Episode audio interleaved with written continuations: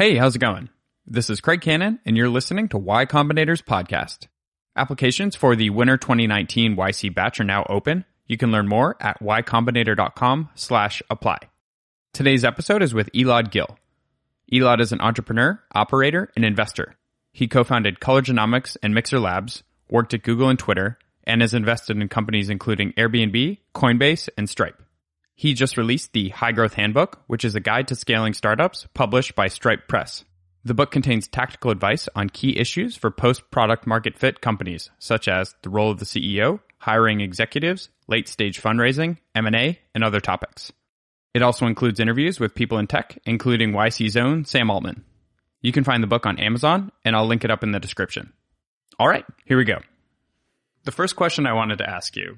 The book is called High Growth Handbook, not not the High Growth Handbook, Sure. but just High Growth Handbook.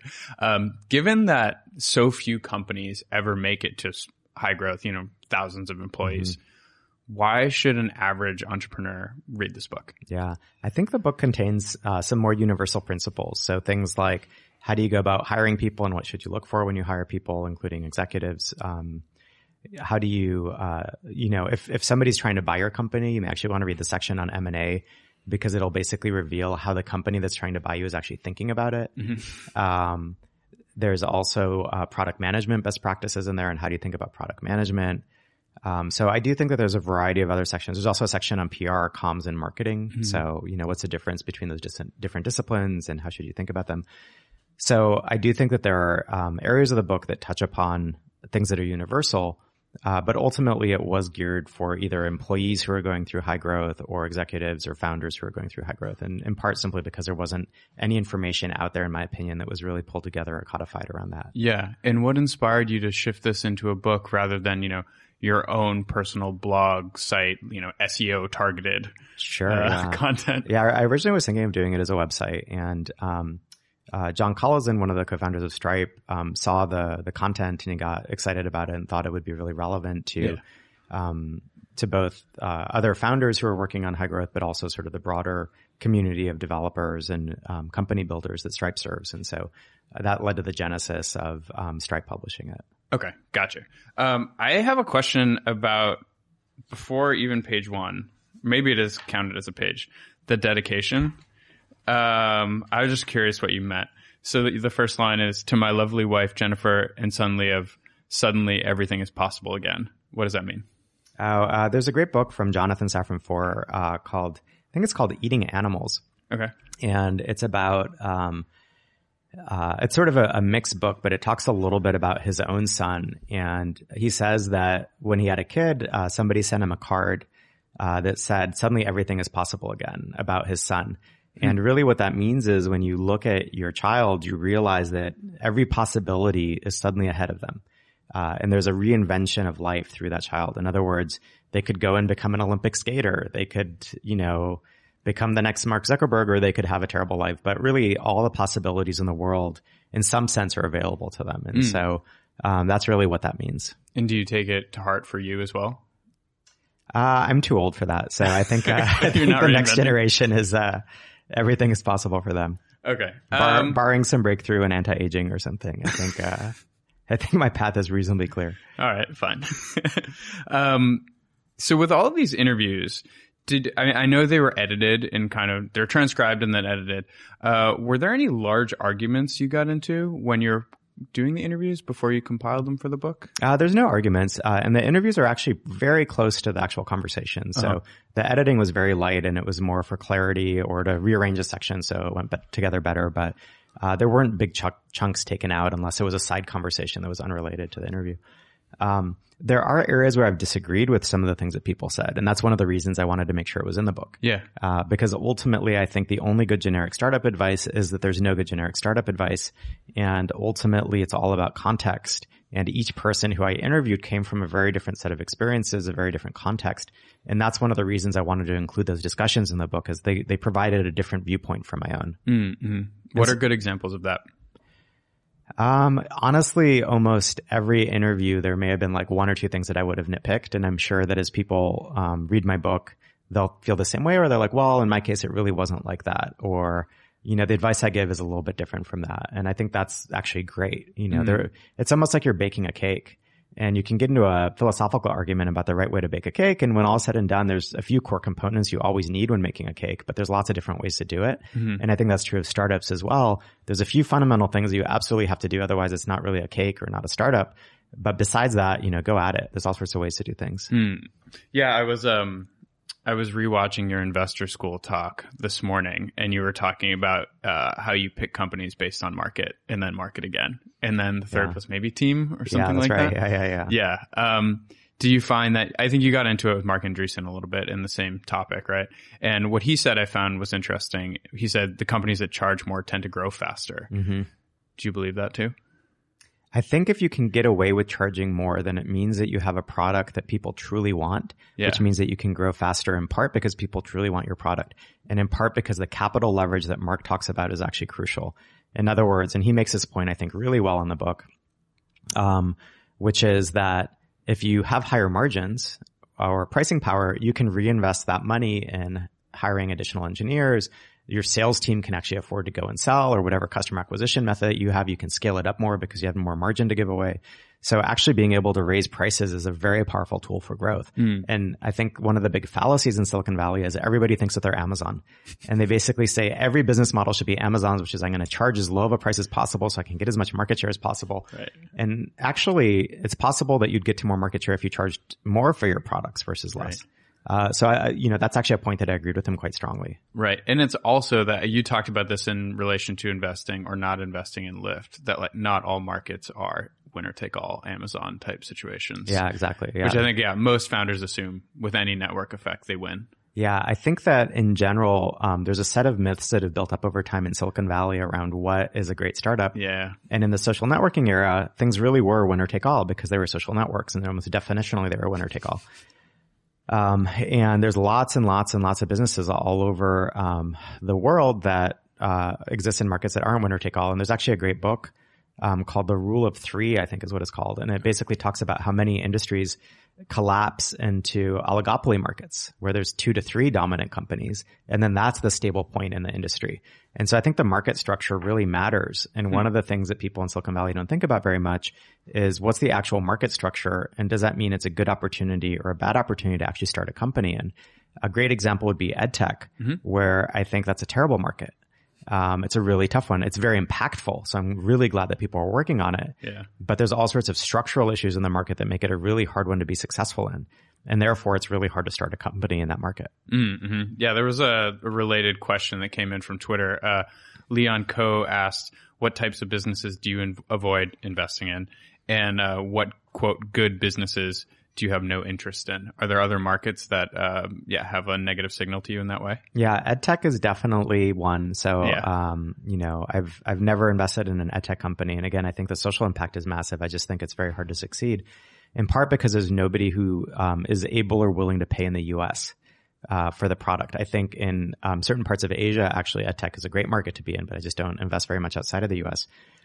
Um, but if you think about it, uh, teachers um, either can't afford or you know don't have the wherewithal to buy certain products. Parents often don't want to actually buy extra products for their kids. Children obviously can't afford it. School districts are often cash strapped and can't afford it. And so there's just not a payer in the education market. You know, I think there's also markets where it's better for a large incumbent to do it versus a small startup.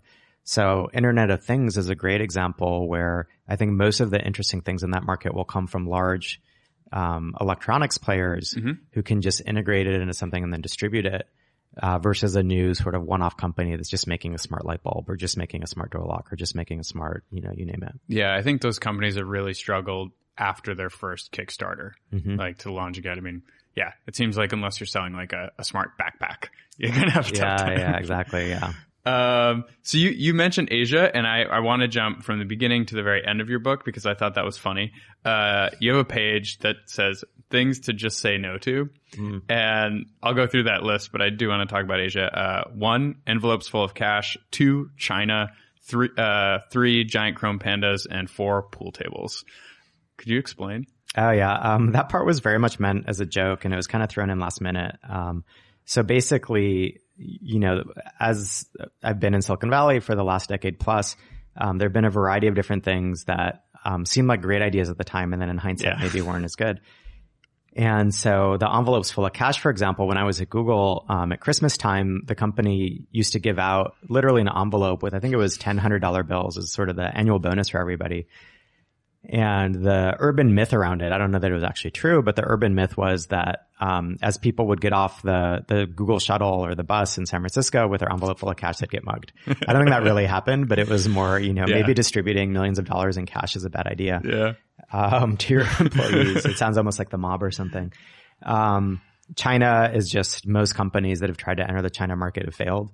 Uh, there's always counterexamples of that. I actually think Uber's strategy in China was quite smart in terms of their eventual um, merger with Didi, and I think they own 15 to 20 percent of Didi, which in and of itself was going to be a hundred billion dollar plus company. So I actually think that worked out really well for them. And similarly, Airbnb um, appears to be doing very well in China as well. So I do think it can be done, but most companies try to enter China. They don't have a real strategy to it. They don't understand the the, lo- the, the local presence. They don't understand the competition, and they they kind of get quashed. Um, and it's hard to do business there in part because of government controls around um, the ability for foreign countries to enter the market. Um, so that's China. The Chrome Pandas, um, you know, Dropbox uh, bought Yeah. a giant Chrome Panda, and then later they used it as a symbol for frugality. And so that I think that was a very smart approach by them to basically say, hey, let's take something um, and turn it into a symbol of how we should act as a company. So I thought that was a very smart cultural move by them. And then lastly, pool tables was um, I moved out here right after the last sort of bubble collapsed. And I was working at this startup where I joined at 120 people and it grew to 160. And then it shrank to 15 people or so after five rounds of layoffs. And so after the second round of layoffs, it was probably like 60, 70 people. And the founders bought a pool table to try and increase morale. um, after all these layoffs were happening in a collapsing industry. And I don't know that pool tables how you increase morale, but you know, that's what they decided to do. And it was a, it was a nice gesture. Um, but what would happen is the people who had time to play pool obviously weren't essential to the operations of a company that was in free fall, which meant that the people who would play pool would suddenly disappear within a couple Yeah. weeks because they'd get laid off.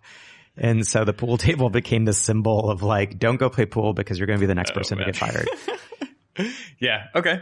I have never lived through one of those, but it sounds terrible. I don't think anybody in Silicon Valley in this era has because we've been in an eight year bull market. Yeah. So obviously companies have gone under and that's been painful, but we haven't seen the systemic raising of an entire sector at once. And it's inevitable that at some point that'll happen again.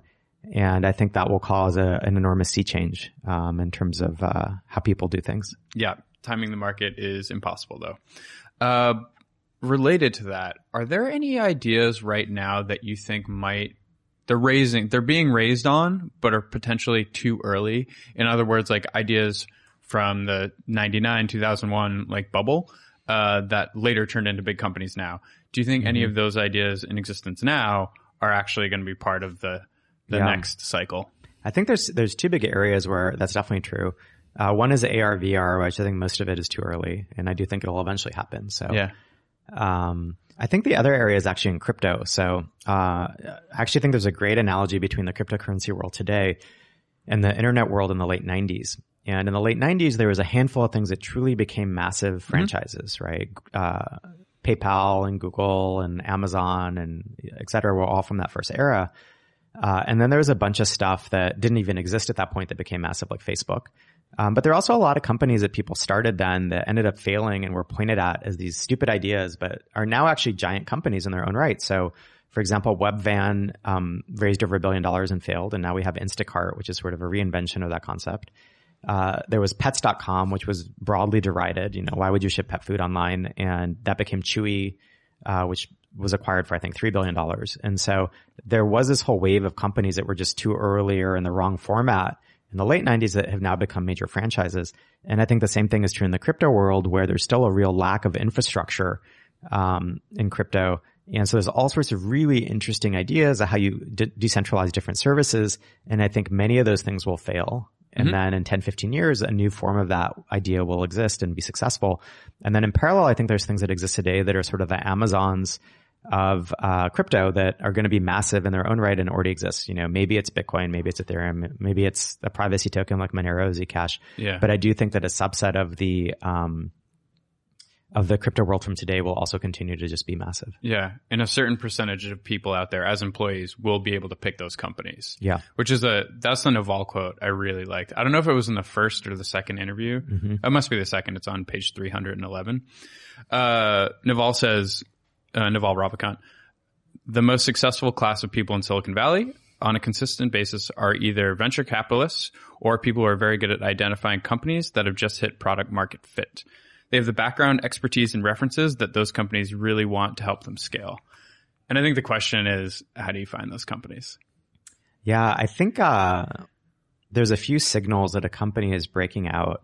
And to the point of the quote from Naval, there's a few people who've been very good at that. For example, Matt Cohler was early at LinkedIn, and then he was at Facebook, and then of course he eventually joined Benchmark. Um, but that's a great example of a career where somebody just sort of identified a few sequential, really interesting things. Uh, I think the three uh, key signs of something be, uh, really breaking out um, really has to do with uh, number one, just anecdotal customer traction. So you can just ask people what they're using at different companies, or you can, um, you know, try to pick up on market signals. And so uh, one is just what is being adopted by the market and how rapidly is it being adopted. And there's certain metrics you can look at in terms of churn and um, recurrence and a few other things. Uh, the second thing is uh, what's the network of people around it. So you know, in general, you're only able to pull in certain people to help with something if that thing is really working. Yeah. Um, and then lastly, you know, sometimes fundraising is a signal, sometimes it's not. But in general, the best companies um, that are breaking out, if they want the capital or they need the capital, will be fu- will be raising new rounds of capital every nine to eighteen months. Yeah. And that's in some cases driven by the fact that people are running out of money. But for the best companies, it's often a sign of people just coming in preemptively and giving them a very high valuation. Uh, so sometimes that's a way to track it too. In general, if you want to do best from a career perspective and you didn't join in the very, very early days, the best time to join is when a company is probably on the order of 40, 50 people and is worth, you know, somewhere between 50 and 500 million dollars as long as it can turn into a 10, 20 billion dollar company. And it's really hard to know which companies will do that. But usually that's when a company goes from 50 people to 1,000 people or 50 people to 5,000 people. And that's when you have the most growth opportunities as somebody joining one of those companies, but also you have the biggest financial upside because your option package will go up in value between 20 and 100x, which can be quite significant. Yeah. Uh, would you be willing to call someone out and say, what are those companies right now? Um, it's always hard to know exactly which companies are um, going to be the biggest. I think some that are really promising right now are Airtable, Checkr, and Front. In terms of three companies that I'm involved with, that I just think are you know amazing founders, um, great traction, and doing really interesting things. Yeah. YC. Okay. So we should talk about best practices a little bit. We don't want to just talk about founder mistakes. One thing I really thought was cool, which I hadn't heard about before, was Stripe's COO, Claire Hughes Johnson, issued this letter out to the company when she started about how to work well with her. Um, I'm curious, w- w- have you done this before? Do other people do it now? Uh, What's the story? Yeah, I, I haven't done it before. Um, when she told me about it, I thought it was brilliant. And you know, each um, person as they join a company, especially if they're in a leadership role, um, will have a certain set of ways that they like to be interacted with. And often it takes the company six months or 12 months or a year or longer to figure it out. And especially if you're growing really fast, each incremental hire two years later has to figure it out as well. And so by publishing this letter, she basically spelt out what are the best ways to work with her. Is it better to send her emails or to catch her live for five minutes? Is it better to um, communicate via data or, you know, there are other mechanisms that really resonate with her in terms of the things that grab her attention. And so I, th- I thought that was just a brilliant uh, onboarding tool that perhaps any um, executive joining a high growth company or any manager joining a high growth company should issue so that people just understand this is the fastest, best way to interact with me and just, you know, ramp up on, on how to be effective in the organization. With I me. think everyone should do it at every company. Yeah. I think it's such a great idea because Yeah. it's so like you can't. Well, it's not totally fair to rely on everyone to be able to read everyone else because some people can just put on a good face, Yeah. and others can't, and some struggle. Um, And also people have their own quirks. And so Totally. I think being explicit about the quirk Yeah. um, actually helps a lot. Like when I worked at Twitter, um, I, I used to do a lot of yoga. And so I'd, I'd literally sit in lotus on the floor in the middle of executive team meetings. And I was, I was the only person on the floor in board meetings. And then people eventually were like, okay, fine, that's his quirk, right? Yeah. So I just think like, um, being upfront about those actually gets rid of a bunch of stuff. Yeah, I think it's such a great idea. Uh, all right, let's go into some Twitter questions for you. Um, Masood Hussein asks, he actually asked three questions. How did most of the companies you interview get their first 10 customers? And yeah, then from there. Okay, sure. Uh, first 10 differs a lot by company. And so some companies will literally go and just hand recruit those first 10 people to use their product. And, um, you know, the founders of Stripe were famous for anytime they'd meet with somebody, they'd try and show them Stripe and get them to use it. It's called uh, the, the Collison install. Yeah, the Collison install. um, there's other companies where honestly they just put up a product online and it just starts working and spreading. Yeah. And so I think you know that's sort of the the the rumor about how Facebook got started was Zuck just kind of put it up and told his friends about it and just started spreading because uh, there was a bit more virality built into it. So I think each product is different. On average, though, you kind of have to grind it out. You have to find your first few customers. Um, if you're building an enterprise focused application, you probably want to find early test customers or partners that you work with who are uh, what people would call design partners. So they'll give you feedback as you build it and you can kind of steer the product based on their feedback. So you're actually building something that people want. So it really depends a lot on, um, on the type of product it is as a consumer versus enterprise and then how you want to go about getting the first few people. Yeah. And what about, what about going to a thousand? Because, uh, Masood asked a question related, like, is content really king? Meaning, is content the way for like infinite growth? Uh, not always. It depends on what you're doing. Uh, if you're building a consumer social product, um, then there's probably mechanics built into the product itself that cause it to spread. So sometimes things spread a bit organically and then you kind of juice it through different tactics. So with Facebook, that was email scrapers and it was, you know, they were literally running ads against people's names in Europe to try and acquire European users, for example. So I think the best companies actually focus on aggressive distribution early. And often you see a company that taps out in market cap or market size because the founders weren't aggressive early about distribution and then later other companies caught up to them. Mm-hmm. And so examples where people were very aggressive about distribution with things like Google, where they were spending hundred, hundreds of millions of dollars a year on things like Firefox, uh, having Google prominently displayed on its homepage.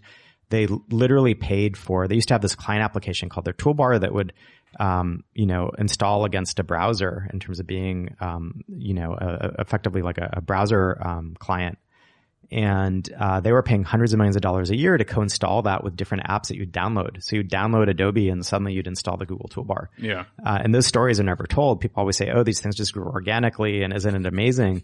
But almost every company that's ended up in, uh, you know, tens of billions or hundreds hundreds of billions of market cap have been very aggressive about distribution, often from their earliest days. Mm-hmm. And I think a lot of people create in in the content category they're often playing the game that whatever system they're on wants them to play.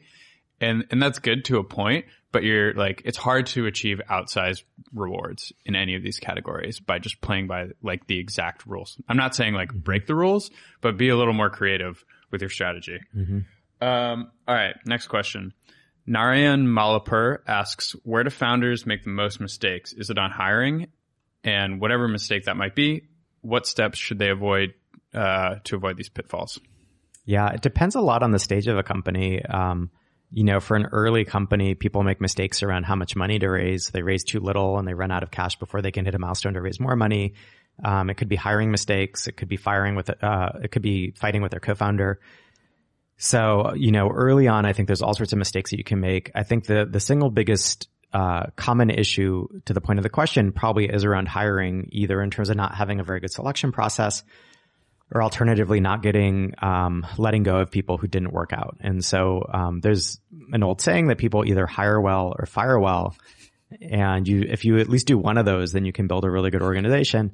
Um, you know, fundamentally, most companies are kind of bad at both, and that really ends up biting them because they're just desperate to get people in instead of saying, you know what, it's painful, but we'll wait right uh, to find the right people right it's the company who has a thousand people and you're like wait a second can, aren't we like 500 jobs right now yeah yeah. um, yeah i think it's tough do you have a do you have like a ballpark number for how many employees end up working out uh, percentage wise it varies a lot I, again it depends on your hiring practices and yeah. so Google was an example of a company that hired extremely well. They had, I think it was a minimum for a while of eight interviews per person, literally. And if you didn't do all eight, you wouldn't, be able to to get in kind of thing.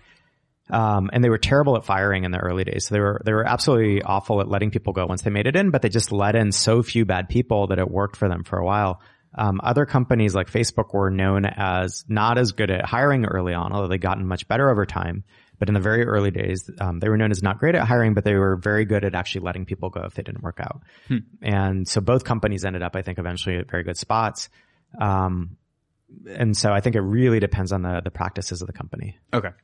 Uh, Brian Kimball, uh, Kimmel asked a question around regulation. So you've both worked, you've worked with Stripe, like biotech, you're kind of aware of these regulated sectors. What are some lessons learned in highly regulated sectors? Uh, when should you hire a general counsel, counsel, for example? And how do you prioritize public policy and lobbying efforts? I think it depends a lot on the sector that you're in. Um, so some companies will actually hire a compliance person or a general counsel very early. Mm-hmm. Coinbase is an example of that where they hired somebody of that profile, I think in the first 10 people or so. And so they were always focused on being regulatorily compliant. Um, you can also do it through hiring things like external consultants or uh, you can get very good lawyers for certain areas. So for example, in uh, the biotech or healthcare sphere, if you're six scientists working on a problem, you probably don't need a full-time compliance person, but you probably want to start thinking about FDA and you know how you think about regulations and so that could be done through a consultant for example. Mm-hmm. so i think you should think about it early but it shouldn't get in the way of you just doing core things that you need to build a product because if you don't have a product and you're not on the market it really doesn't matter. Um, you know because you're not dealing with regulations as a as a non-launch thing. Yeah um, in terms of prioritizing public policy and lobbying i think that tends to come later in the life of a company many companies in silicon valley wait way too long so they'll, they'll sort of become huge and then they'll realize in hindsight that they should have been thinking about it. And really what it's about is I view it less as, you know, lobbying and more about how can you educate people who are actually, uh, who want to do the right thing, but mm-hmm. may only get one side of the story mm-hmm. if the incumbents are the only ones talking to them. Mm-hmm. So how do you sort of share the story of what the industry is evolving to, what the company is about, and who should you be educating? And that doesn't necessarily mean you should be talking to politicians or maybe other stakeholders you should be talking to. Maybe you should be talking to certain medical groups if you're in biotech or a teachers association if you're in ed tech. So I would just think more broadly about who should I educate about what, what am I doing, what I'm doing, and how do I start those conversations early so that people are aware and in some cases can actually become supportive instead mm. of antagonistic. Mm. Do you have opinions on the ad campaigns Facebook's running right now to kind of like say, hey, we're sorry and we're not about fake news? Oh, um, I haven't seen those ads. I kind of, a couple of people told me about them. They said that Silicon Valley is sort of running all these, um, apologetic ad campaigns. There right are multiple. Now. So Wells Fargo, Facebook, and I think yeah. there's another one. Yeah. You Uber, know, Uber. Something. You know, one thing that I think has really, um, changed a lot since I moved out here is there's been a real decrease in overall what I'd call like optimism about yeah. the future in Silicon Valley. And I think that's awful. I think really the best people that I know who work in technology are doing it because they think they can use it truly as a force for good and to help change the world for the better. And if you think about what technology has done in terms of basically putting a supercomputer in the pocket of a billion plus people, in terms of uh, creating transparency into pricing and markets and other things for, so you're a farmer somewhere, are you able to sell your goods on the right day in the right location? Uh, you know, it's really sort of transformed the world in really positive ways. And somehow I feel that people have really lost sight of it. And I, to me, one of the saddest moments is when people write the blog post four years after leaving a company that they joined early where they self-flagellate and they talk about how terrible that company is and how ashamed they are. And you're like, oh my God, what are you talking about? like, you know, um, these companies have actually done really valuable things for the world. And when they've made mistakes, they need to go and correct those mistakes rapidly. And, you know, they, yeah. you need to early on think about how you avoid creating damage in the world. But I think fundamentally, technology is something that's very powerful, very important, and ultimately um, has largely been a force for good in the world. And we should not lose sight of that. And we should really emphasize it because, you know, if you don't think you're doing great things, you're not going to go and do great things. No. But being here, I'm more optimistic than ever. There are so many cool things happening. It's just tricky. I mean, I know it from talking to my family on the East Coast who isn't, you know, connected in the same way. Mm-hmm. And all they hear are horror stories from, you know, whatever it might be, whatever yeah. scandal. I think in general, what you find, and this is, I've seen on the company level, when you work with different companies, they always end up in some media cycle where they get built up and then they get torn down and then later they get built up again as sort of a redemption story. So usually the story arc is, look at this amazing company. They're changing the world. They're doing good things. And then there's some minor crisis and it blows up in the press into, oh my God, these company, this company's now doing bad things and they're Right. failing and they're going to, they're going to die and it's awful. And then the press writes a story a little bit later about, oh, the company's now redeemed and they've changed what they're doing and look at the great things they're doing again. And, um, I think that Silicon Valley may be in one of those cycles at a macro level where we had the upswing in the 2000s of, oh, look, tech is so great. And there's the iPhone and all these other things. And look at how Google's helping people. And now we're in sort of the, oh my gosh, tech is only bad. And my hope is that we come back into the redemption period. Yeah, I it, I think technology is probably going to be whipped a little bit more uh, in the next election cycle because it's like a very obvious target. It seems, unfortunately, um, especially when people are making such cool stuff. Yeah, no, I- it's, uh, I think one of the most telling moments for me was a founder that I've been, that I started helping really early, uh, pinged me and said, Hey, I was at some dinner party with some friends and I brought up the fact that I'm really excited about what I'm doing and I hope I can change the world with it. And everybody started making fun of me at the dinner. And I said, well, you should find better friends. you know, true. like, uh, ultimately you should be surrounding yourself with differing opinions over time, but you should also be, uh, surrounding yourself with positive voices because ultimately I do think that there's a lot left to be done and technology will continue to have this transformative impact on the world and people should be proud of what they're working on. Yeah, yeah. I mean, I'm all for talking shit and having fun, but I think like penalizing people for being eager is not a right thing to do. Uh, all right, let's go to another question. So, uh, Marius Chawa asks, this is such a common question. Um, what are the top three things a startup must achieve before VC firms or say an angel investor, uh, would line up to fund them? There's a huge range of answers to that. Um, Yeah. If I were to rank things in a hierarchy, I think the single biggest thing, uh, and this is going to be obvious and we'll sort of work down the hierarchy. the single biggest thing would be to have a high margin, rapidly growing, high traction product. In other words, you're growing 30% month over month. You have 90% margins and everybody's buying it. Uh, you have big brands buying it. You have small brands buying it. Or if it's a consumer product, it's just, you know, scaling like crazy with extremely high retention, um, and spread. And so the number one thing is traction.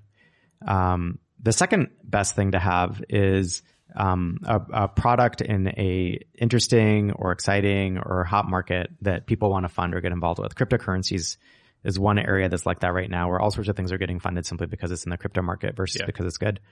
Um, third thing would be great team, uh, and then last thing is none of those, but a compelling story. Yeah.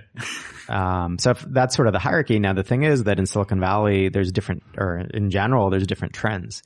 So people get excited about, about a specific area. They'll fund anything in the area, whether it has traction or not. Um, you know, similarly, there may be teams or individuals that are very well regarded and they'll just get funded no matter what. And so, I, you know, it, sometimes you just need one of those things and it's good enough. Yeah, and sometimes, uh, I mean, I think PG they've they've talked about Airbnb as like cockroaches, like just staying alive. Because I I assume the question is about like getting your first funding, but if it's not about that, just reaching profitability and being able to stay alive makes you much more attractive to a company because that's how you that's how you generate leverage. Yeah. Um, because I don't know. Oftentimes, I've talked to uh, Michael Seibel, who's written a lot about this. Companies come to him and they're like, "Oh, we need to raise a Series A right now," and unfortunately, they have no leverage anymore. Yeah, I think uh, to your point, or to build on that point, VC funding isn't the only way to build a business either. Like Totally. Bloomberg is, you know, uh, tens of billions of dollar company, private company that has only raised outside capital once, and I think it was from Morgan Stanley. Like Morgan Stanley or somebody bought, I don't remember what it was, ten percent say or fifteen percent of the company, but he basically bootstrapped it. And I think one of the things that people think about too little is other sources of funding. It could be your customers just paying you for a great product so that you're profitable.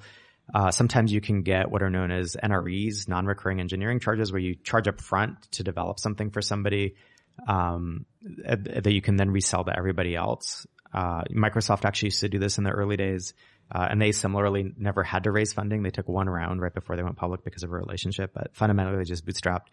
So I think too often people think that they should be on the VC train when really Yeah. there's lots of different ways to build a business. Um, and sometimes those are actually much better for founders in terms of where you end up. Oh, definitely. I think v- way too few people think about what game they're about to enter when they even just start thinking about ideas. Because if you think about ideas with the framework of this has to be fundable in Silicon Valley, that like by nature constricts your ideas. Um, and yeah, people people don't consider what it means to be running a thousand person company and what that trickles down to in your life. Yeah. Or, or you could be running a thousand person company, but you could do it without ever having to raise external money. Totally. Yeah. Which is great. And I think the the value judgments are the hard part because like whatever, whatever worked for you, that's fine. Yeah. Uh, all right, let's go to another question. This on the first page. Um, my company, uh, so Taylor Caforio asks, my company is at our uh, early MVP stage. What is the best way to balance, uh, you know, giving our earliest customers great treatment while also having, while also focusing on growth? Yeah, I, I'm going to give two things that are, are exactly opposite points of advice. Um, the first point of advice is really what you want to do is delight a small number of customers who then become your advocates and sort of scale on top of Yeah. that word of mouth. It really depends on what business you're in and whether that's important or not to the business. It also depends on what the product is, what's going to prevent growth or not. Can you automate some of the things that are the six star service? How long will it take you to automate it? So it's a very actually, there's a lot behind that question. The opposing piece of advice is look, if you have five customers and you screw up, it, it's unfortunate and you should do what you can to remedy it, but it's only five customers. Yeah. Um, so if, if you sort of screw up, um, as long as you don't anything truly damaging to these people, which you shouldn't do, um, you can recover because your next 10,000 customers are the ones that, gonna, that are going to matter. So you should, you should be willing to experiment and try things and fail at things. And, you know, Reid Hoffman used to have this great quote that if you aren't embarrassed by your first product, you waited too long to launch it. yeah. Um, now he qualifies that depending on what you're building and everything else, but I think that's a great quote in terms of, um, you know, often people wait too long to launch versus launching too soon. And so, so it's okay to give yourself permission to screw up a little. Yeah, I think it's too easy, especially for people who are, you know, compelled to be makers, uh, to get attached to your solution to the problem when in reality, it's about solving the problem. Yeah. The only place where I'd qualify that is if you're doing something in healthcare where, you know, you, you don't want to sort of move fast and break things if you're building a pacemaker. Yeah. You know, so if you're actually, again, this is back to the, if you're actually going to hurt somebody, you shouldn't do it. Right. Um, but if it's, you know, a SaaS product that is around a customer support tool, maybe it's okay if it, if it doesn't quite work perfectly. The first time you should just be transparent with your customers that it's a new product and it's buggy and you're iterating. Yeah. But it's not cute if the wheels on your autonomous car fall off. Exactly. Yeah, that's not a good idea. Uh, related to that, there's a question about hiring from Tanmay uh, Kondawal. They ask, when you're sprinting in growth stage, how do you predict uh, the engineers required and hire accordingly? Yeah, there, there's sort of two things. Um, I think the general philosophy should be things should always feel tight. Yeah, So you should never feel like, hey, I have too many people. You should always feel like you have too few people. Um, so in general, if, if you start to feel like, hey, there's a lot of people showing up and not enough to do, then you've, you've definitely screwed up.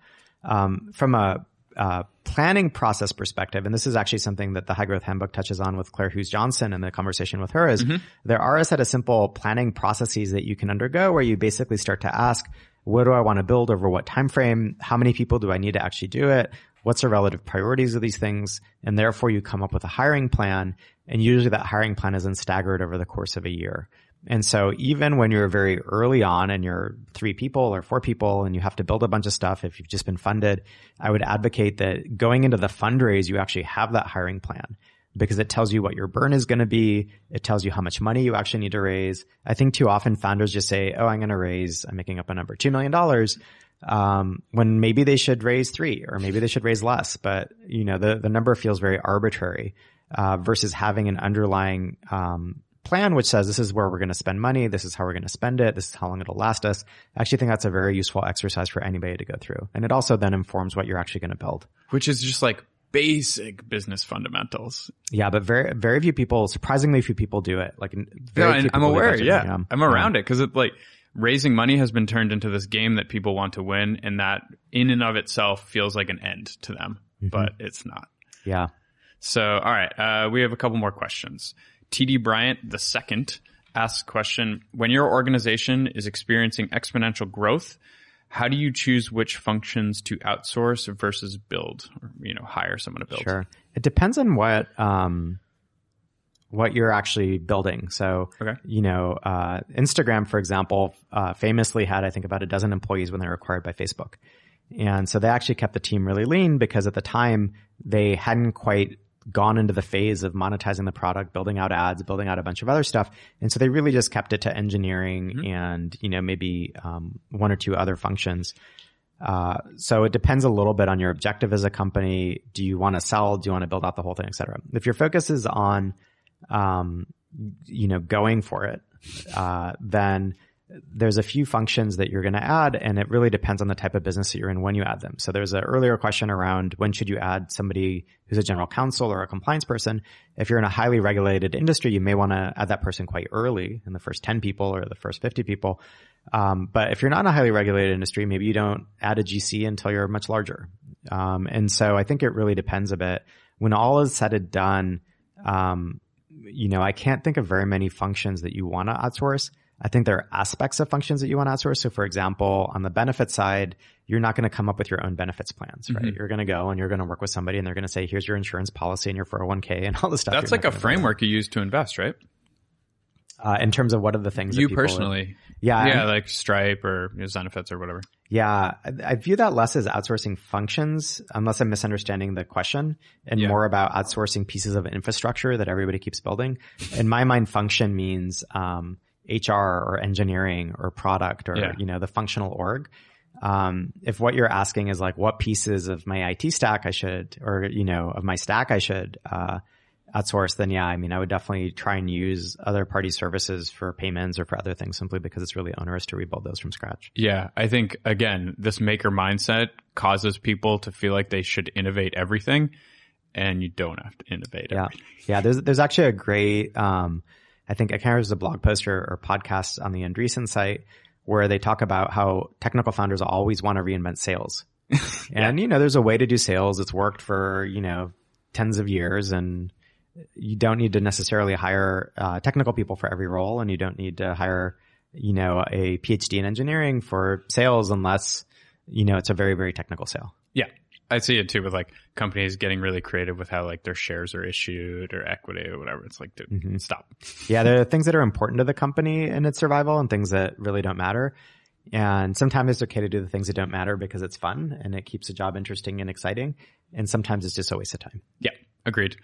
Um, all right, so I want to get to the Dragon Ball Z question sure. because I think that's like obviously the most pressing and important yeah, one important. here. All right, um, Andrew Pikul asks, "Who is your favorite Dragon Ball Z slash GT slash Super villain?" And this is based on your avatar on Twitter. Yeah, that's right. So I have Goku as my avatar on Twitter.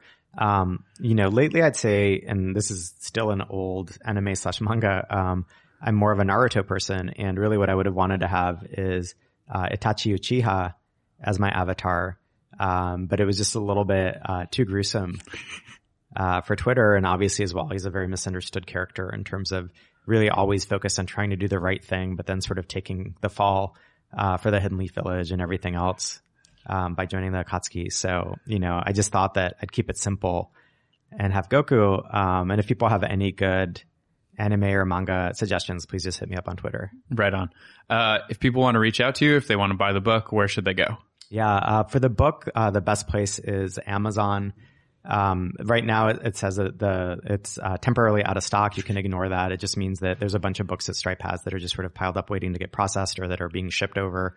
Um, so uh, you can still just order, and they'll show up within a week or 2 mm-hmm. And your website is eladgil.com? Correct. Cool. All right. Thanks, man. Ah, thanks for having me.